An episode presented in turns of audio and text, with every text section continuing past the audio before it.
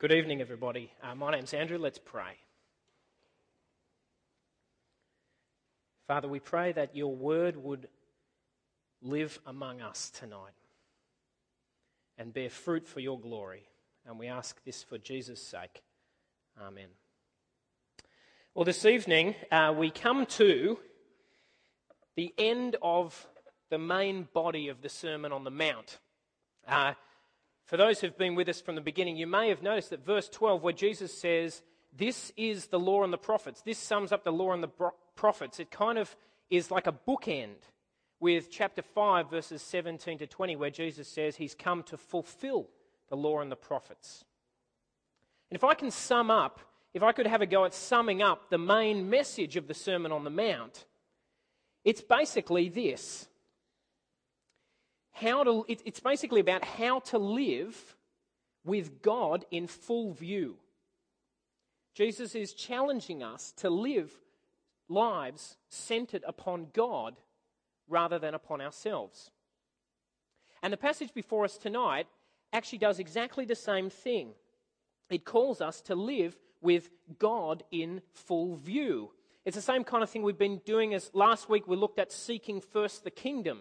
And as we prayed the Lord's Prayer throughout this series, we've been trying to work out what it looks like to live our lives oriented around God. But it may not be obvious that the passage before us this evening is actually about this, of course, because it contains some bits that we're kind of familiar with and that just seem like familiar moral principles. Do not judge is one of them, and do unto others as you would have them do unto you. They're things we know about in our culture. And it seems like these are just a bit disconnected. But this evening, I want to I want to put to you that actually these things don't really make sense when they're detached from Jesus' teaching about God, from Jesus' call to center our lives upon God. In the passage before us this evening, we've got four commands two kind of big ones with an explanation, and two little ones. We've got two don'ts and then two do's. As I go through, I'm going to just at a couple of moments pause for questions, and Roger will have a microphone. And so if something puzzles you as we go through, uh, there'll be an opportunity for you to ask about it, and we'll see what we can do. Uh, if you don't have questions, that's fine as well, of course. Well, let's start with the don'ts. Do not judge, says Jesus, verse 1. What does that mean? What does it mean to not judge? Well, this is actually tricky, isn't it? Because, of course, we've got to make judgments all the time. We're making decisions all the time. We're, we're choosing between things all the time. Now, it's pretty clear that Jesus is not interested really in our choice between a latte or an espresso. He's talking about how we treat other people. But even then, actually, it's still a bit tricky, isn't it? Because don't we have to make judgments about other people? Don't parents have to decide this person is not suitable to be a babysitter? Don't bosses have to decide I'm going to give a promotion to this person and not this person? I think Jesus' words are misunderstood if they're taken as a kind of absolute general prohibition do not judge, nothing else to say. What, what Jesus actually says, if you look there in verse 1, what Jesus actually says is, do not judge, or you will be judged. Or, or literally, actually, do not judge so that you may not be judged. And the point of Jesus' words, that is, is, to, is not so much to stop us from ever making judgments, but to remind us that one day we will all face judgment. The measure we use will be held up against us. And that should make us hesitate before being, being too confident about our own capacity to judge. This is the point of Jesus' illustration in uh, verses 3 to 5 as well. Um, he pictures somebody who, who, who sees a speck of sawdust in somebody else's eye. But the problem is they've got uh, what is it, it, a plank, or you could translate it a roof beam, sticking out of their own eye. Now, I didn't have a roof beam, but this is supposed to be hilariously funny, right? Just, ah, ah, Rod, you have a speck in your eye. You know, and it's just crazy. And you look stupid. And that's, sorry, That's Jesus' point. He's like, You hypocrites. That's what we look like when we judge, says Jesus. What Jesus is doing here, you see, is calling us to remember that there's a bigger context. There is one who will judge us. And our judgments will come back at us one day. Now, without this theological context, if I can call it that, this, this God related context, Jesus' words don't really work. You can see this in the way our culture actually struggles with this idea of not judging today. Um, as an example, I want to read you a passage from an opinion piece by Mia Freedman from February.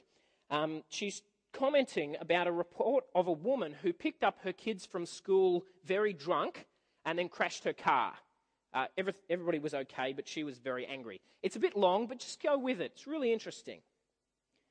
Compassion, she says. Don't judge. Well, I'm struggling here. I'm judging. I'm not just judging, I'm stating a fact. Anyone who drinks themselves stupid and gets behind the wheel of a car is an idiot. And anyone who does it with their children in the car is a bad parent. Shall we define bad parent in this instance? Anyone who puts their child's life at risk or who intentionally harms their child. That's my definition. I don't care why they did it. That is immaterial. She could have killed her children. And don't even get me started on all the other children and adults she could have killed by drinking herself virtually into a coma and then getting into a car. So, yes, I'm going to judge. I'm going to say it's appalling that she got in that car. I'm going to say it's appalling that even though it was apparently well known that the woman had a drinking problem, she was still allowed access to the car. Not to mention that she was left alone with a baby. How can you not judge that? How can you not say that's not okay? Now, I don't know what you think of that. But we need to understand what has happened here. What has happened is that Jesus' call to judge not has been detached from its theological moorings, so to speak. So it's no longer connected to the fact that God will judge. It's just an isolated kind of moral principle. But when it's isolated like this, the command to not judge is actually intolerable. Because although not judging might sound like a good idea, when you're confronted with real wrongs, you just can't keep doing it. As she says, how can you say that's not okay? How can you not say that's not okay? However much we might not like what Freedman says here, she has a point, right? We need judgment. We demand it. When you hear about the things people actually do to each other, how can we be okay with there being no judgment? But without God's judgment, all we're left with is our own judgments. And that's a problem because our own judgments are so imperfect, aren't they? We know that. They so quickly turn into the kind of self righteous indignation that we see here. They so easily smack of a sense of self awareness and personal preference. They turn into, frankly, ugly hypocrisy so quickly. And yet, what's the alternative? As Freedman points out, we, we can't really be happy with do not judge when it's been turned into just a kind of wet relativism where nothing matters. This is the problem our culture finds itself in because it's forgotten or chosen to ignore the idea of God's judgment. Thankfully, though, there is something better than either a weak policy of just turning a blind eye or a kind of descent into arrogant judgmentalism. We have something better because we can remember that there is a God who will judge. And we can learn to act on the basis of that. And what this will do, I think, is it will make us humble, but still involved. On the one hand, this has got to make us humble, remembering God's judgment, doesn't it? It will make us examine ourselves first before we hold a measure up against others. It will make us hesitate before being quite so confident that we know the final truth about this person. And it'll make us hesitate that we're ever going to be in a position to really pronounce it. But it's not that believing in God's judgment will stop us being involved either. It, it, it, won't make us give up on any attempt to call things for what they are. As I've suggested, this is actually not Jesus' point. And that's confirmed by the fact that in verse 5, if you have a look at it there, in verse 5, he concludes, Then you will see clearly to remove the speck from your brother's eye. The point is to help somebody. We're not giving up on that. So, remembering God's judgment won't stop us being involved, engaging in moral questions, but it will change the shape of our engagement. Um, a great window into what, I'm, what I mean by this is actually in Matthew chapter 18. So if you're looking at a Bible there, just flip over to Matthew chapter 18, verses 15 to 17. And what we see here, I think, is, is a practice shaped by the kinds of things that Jesus has emphasized. Matthew chapter 18, verse 15. If your brother sins against you, says Jesus, go and show him his fault, just between the two of you. If he listens to you, you have won the brother over. But if he will not listen, take one or two others along, so that every matter may be established by the testimony of two or three witnesses. If he refuses to listen to them, tell it to the church. And if he refuses to listen even to the church, treat him as you would a pagan or a tax collector. Now, notice the distinctive character of this process. First, notice that the aim is not to condemn, but to win the brother back over, to regain the brother. The aim isn't to show my superiority. Second, notice that this is a process that makes room for the, the, my own misunderstanding. The person is given space, they're allowed to talk. I might have got it wrong. Third, notice that this process is kept as, as private as possible. First, just you and the person. Then, one or two others, and then only if you absolutely need to does it become a kind of public matter. And this is because the aim is not to expose and criticize, but to assist, to help. But finally, notice also that ultimately a judgment, a negative judgment, may have to be made. This person, if they will not listen, may have to be excluded from fellowship there is a kind of judgment, but, and I'll come back to that actually when we talk about pearls and pigs. But notice for the moment that this is a judgment which is only sort of a judgment, right? It's not like this guy's put in prison or beaten up or anything. It's, it's a way of kind of saying, you know what, we've got to do something, but we want to recognize that actually God is the judge here. There's a humility to it. This is the kind of thing which really should shape church judgments. Christian communities should care very much about the lives of their members. Right? If you, if you want a church that's never going to ask you any questions about your life, this is not the place. But we do so with practices that, hopefully, God willing, this is what we want, are stamped by the reality that God will judge and the humility that that brings. Jesus is not caring, uh, tell, telling us not to care about right and wrong. He's not telling us to do the impossible and to live without ever evaluating anything. He's calling us to remember that there is a great judge and a final judgment, and to enable us to, to, to act out of that knowledge in humility, but staying involved. Now, I'm going to pause there, uh, and I wonder if anybody has a question about this idea of judgment. I imagine not everything I've said has been completely clear in the middle there. Thank you.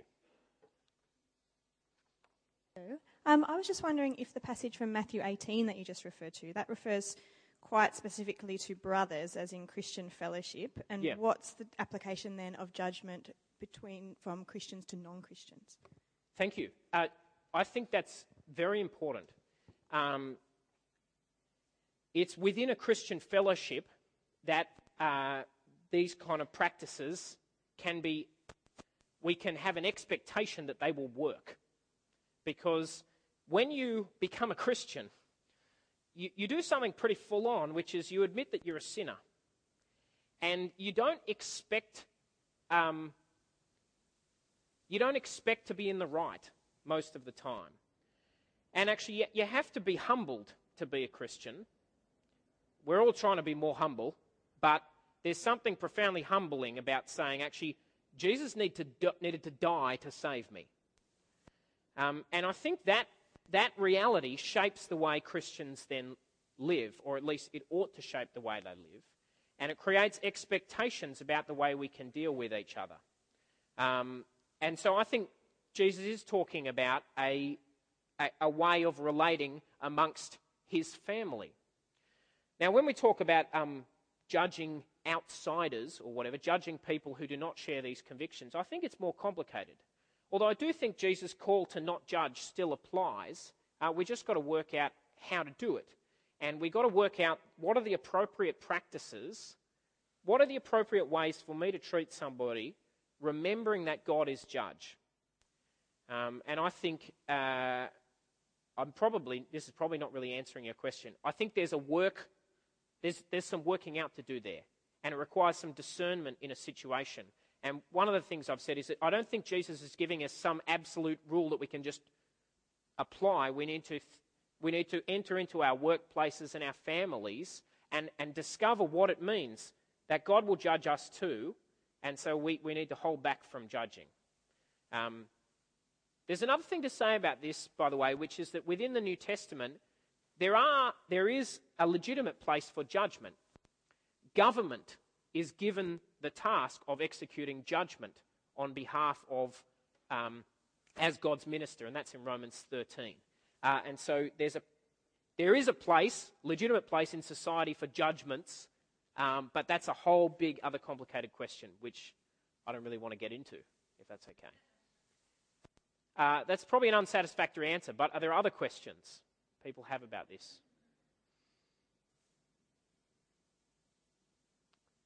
Okay. That's all right. Uh, can I suggest this is something you need to keep working on? This is part of Jesus' teaching we need to keep thinking about because it's pretty full on what he says here. He calls us to a radical humility uh, in the light of what God is going to do um, that really ought to shape the way we live. Oh, there is another question. Tristan, I just did my wrap up, but that's all right. Hi, I was just um, curious if you wanted to clarify a little bit more about what it means to let the church treat someone as a Gentile and a tax collector. Yeah, that's a good question. Um, at one level, the answer is I don't know. And that's because churches live in different situations all the time. So our church here is not the same as the church Jesus was speak. Actually, there was no church when he was speaking to Matthew, they're just Jesus and his followers. Um, but the church of the New Testament is very different to our church today, and we live in a very different public context. Uh, so, what it looks like to apply this kind of thing um, is not easy. And we've got to bring in other parts of the Bible. One really important one is 1 Corinthians chapters 5 and 6, uh, where Paul talks about actually the church having an obligation to judge those within the side the community. Right? So we've got to bring that alongside Jesus' words here. But it's the same kind of practice of humble judgment. And Paul talks about um, the time can come where actually you need to break fellowship with somebody in the hope that they will change their mind about the way they're living. Now, in our context, uh, what a process like Matthew 18 can look like, I hope, is that, say, this is really getting into it, but say um, we discover, it becomes apparent that somebody in our community is living in a way which is it, totally out of step with the Christian gospel. And yet they're claiming to be a believer. And they're claiming there's no problem with that. Um, what I hope would be the case is that they would be first approached very privately and spoken to. Um, Galatians has another great verse. It says, Try and restore such a one in a spirit of gentleness. Um, my hope is that there would be a private care and concern for that. But if really that was going nowhere, uh, we might need to broaden uh, the, the, number of people involved. Um, and eventually, it might lead to something like that person not, being asked to not take communion uh, when we share the Lord's Supper together. Now, this is controversial stuff, um, and it's very difficult, but this is, the, in fact, this is actually going to connect with my next bit. So I'm going to move on after this, but this is the kind of stuff Jesus is asking us to think about. And the point is, it's a process that is stamped with a kind of humility and stamped with a kind of hesitancy, if that makes sense. Tristan, can I, can I move on? Is that okay? Okay, because otherwise we're going to blow out. Um, we can keep talking about this. It's a really important issue. Uh, okay, so I, I've, I've mostly dealt with judgment. Thankfully, the, le- the rest of this passage is really easy. No, it's not. The next verse, verse 6, is probably the most enigmatic thing Jesus ever said. What he does is he pictures you, and you're standing there, and there's a herd of wild, ferocious pigs in front of you. Nasty pigs. And, um, and you've, you've, got, you've got some pearls, little pearls. And you, you get your pearls and you throw them to the pigs. And the pigs sniff the pearls. And then they trample them and they jump on you and they eat you. And Jesus says, Don't do that. What does that mean? I, I actually don't really know what it means. But I, I think there are a couple of things we can notice that can help us. Firstly, he says what not to do is, is not to give what is sacred to dogs and not to give pearls to pigs. And I think there's something significant in those descriptions. You see, there is a way of being generous to others that is actually careless with what is precious, which doesn't rightly value what is truly valuable. I think this is the key to understanding this. You see, as well as making us pull back from harshly judging people, living with God in full view actually means we don't have to romanticize people either. It makes us able to recognize that there are ways of being generous to people which are good neither for them nor for us, nor for the things we're being generous with. Because the fact is, there are, and I don't say this lightly, but there are actually things that are more important than other people. There is the truth, there is the kingdom of God, and we are not called to love people in a way that is deliberately careless and reckless with the truth is deliberately kind of flippant with what is important to God. Now, again, this is something we're going to have to discover what it means. Uh, I'm sorry I can't be more helpful. But just to notice that in Matthew chapter 18, I think that is actually what ends up happening. There's a process, it's careful, but eventually, in some horrible, sad circumstances, you have to draw a line. Because the truth can't be just abandoned for the sake of this one person feeling better? Well, they're the two don'ts. Let's move on to the two do's. The first is ask. Ask, says Jesus in verse 7. Seek, knock. Ask and it will be given to you. Seek and you will find. Knock and the door will be opened to you. For everyone who asks receives. He who seeks finds. And to him who knocks, the door will be opened. These three calls amount to one big encouragement to pray. And we see that that's the case in verses 9 to 11, where Jesus illustrates. He says, Imagine you're a parent and you've got a kid, and they ask you for a fish. Okay? You're not going to give them a snake. They ask you for bread, you're not going to give them a rock because you're not a nasty person. Well, actually, you are, Jesus says. If you who are evil, did you see that? Verse 11. And he says, if you who are evil know how to good gifts to, give good gifts to your children, how much more does your heavenly Father know how to give good gifts to his children? You see, the reason we can be confident to pray is because prayer is a relationship with our Father in heaven, who is far, far better than any possible parent we could have here on earth. And that's why we pray. And that helps us a lot with prayer.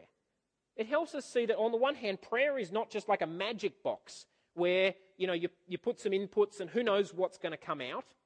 And on the other hand, prayer is not like God is not like a genie who just gives you whatever you want, you know, up to a certain point. He's a father. He loves us. He's very rich. And he's generous, but he's not a bad father. He's not going to give us things that are bad for us. That, I think, will help us to pray a lot. And I'm actually not going to say much more about that uh, because I think Jesus just wants us to hear this encouragement to pray, to ask. You have a Father in heaven. Well, finally, verse 12 so in everything, Jesus says. That so is important, by the way. It's like a therefore. It means we can't detach this sentence from the whole rest of the Sermon on the Mount as if it's just this aphorism we can put on the wall and that's that. So in everything, says Jesus, do to others what you would have them do to you.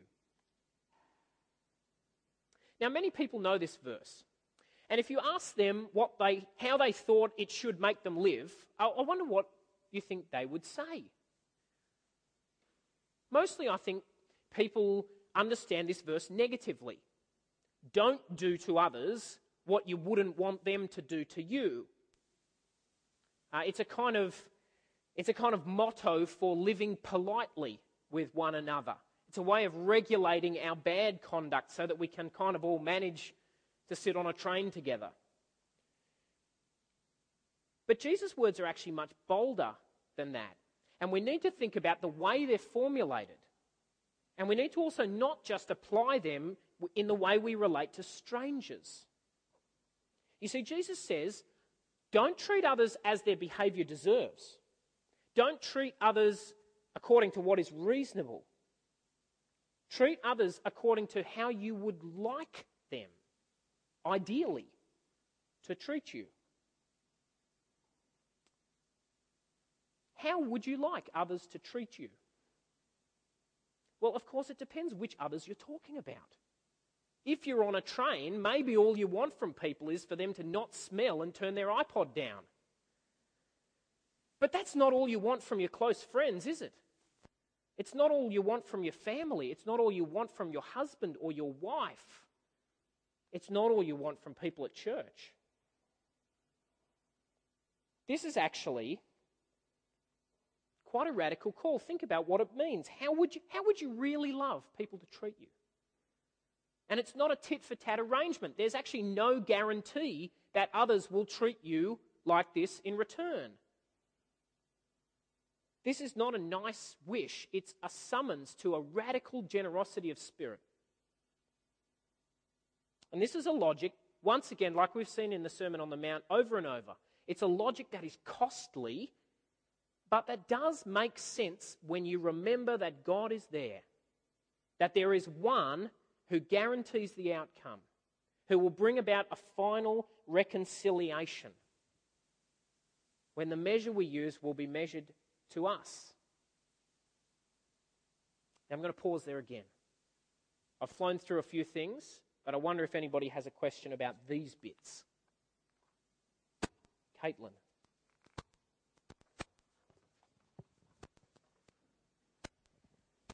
Hi, Andrew. Um, Hello. when you go, we go back to verse seven, or um, actually verse eight.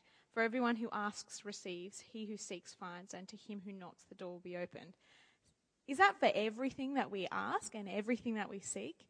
Um, and maybe that comes back to the remembering it in light of who God is. Yeah. Um, but I'll let you answer that. I know. I think. Um, I think it does come back to that. It's interesting that Jesus doesn't actually say what we will receive, or what we will find, or what will happen when the door is opened.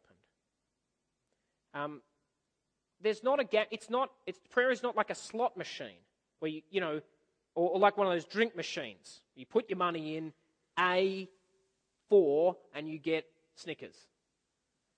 Um, that doesn't mean it's random, right? We A4 burger rings. Damn it. but it's, it's a relationship with a Father in heaven.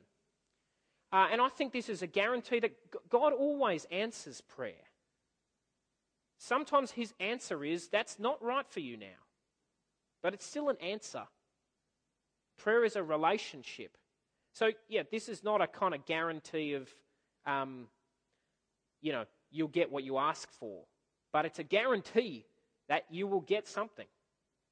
Uh, and prayer really, really is an engagement with a Father who loves us and loves for us to engage with Him.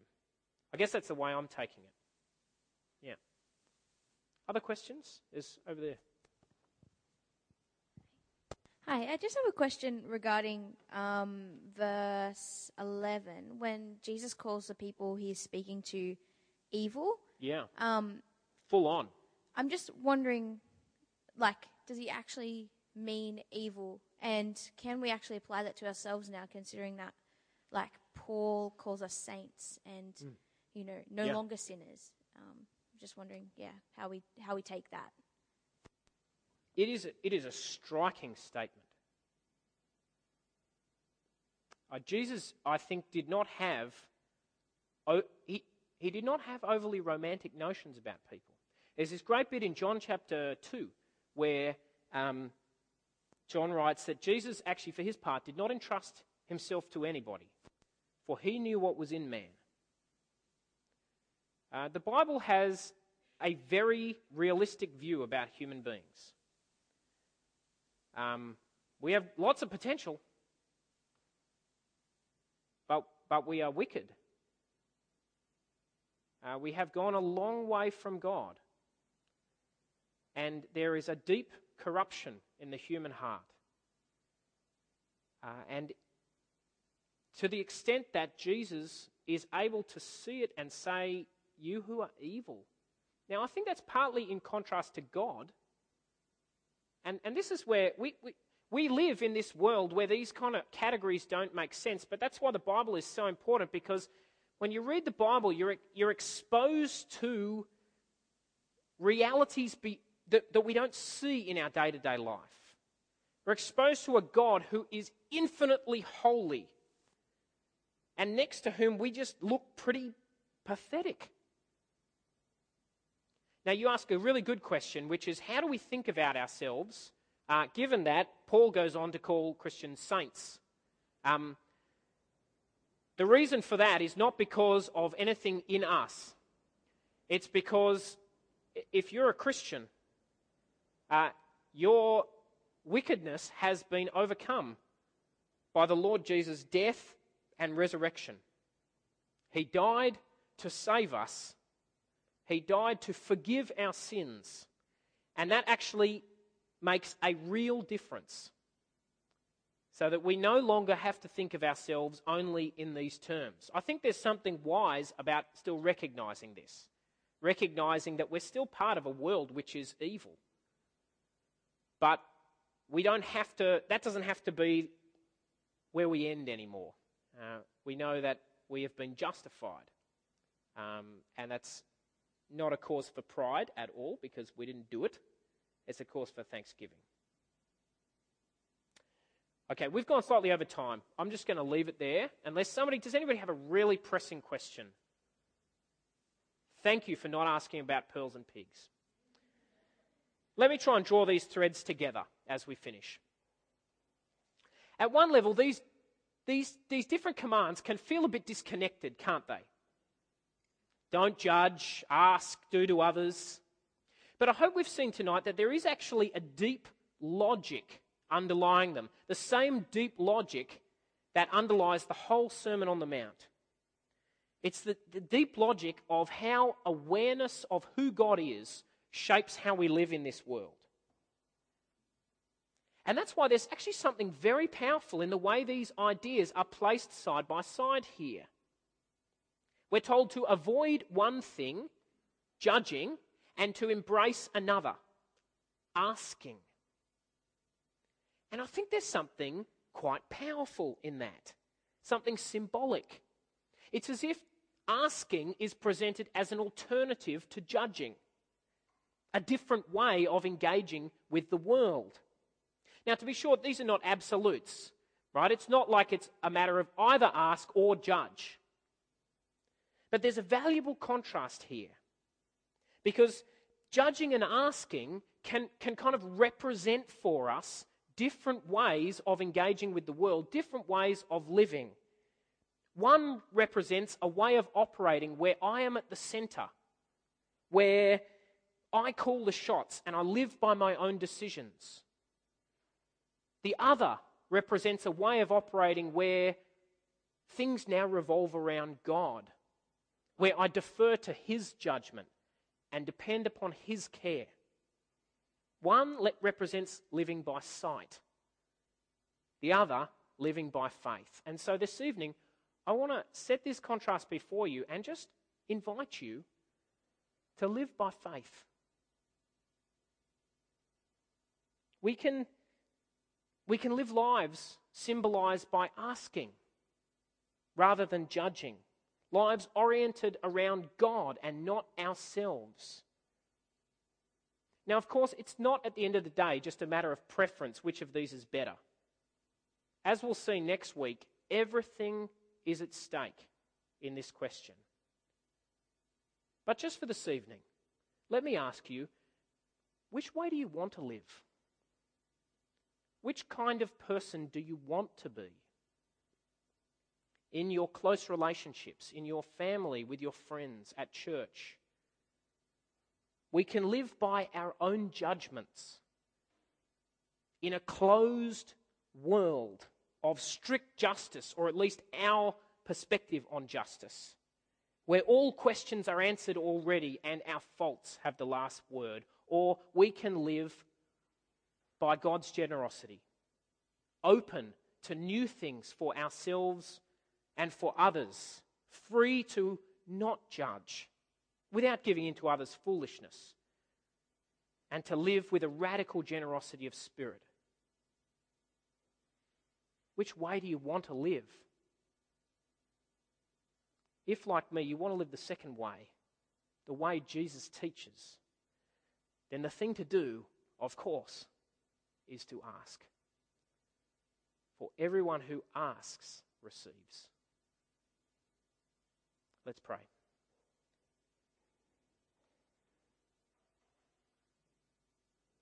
Lord Jesus, we want to thank you for these words. Some of them are quite difficult, and some of them we don't exactly know what they're going to mean in, in every part of our lives. But we thank you for these words which remind us to live our lives centered upon God. Lord, we know so often we forget about you. We forget about our Father in heaven, and we forget that we will one day be judged. But we, we ask tonight, Lord, that you would open the door to us so that we would live with God in full view and learn to serve you in these ways. And we ask this in your name, Lord Jesus. Amen.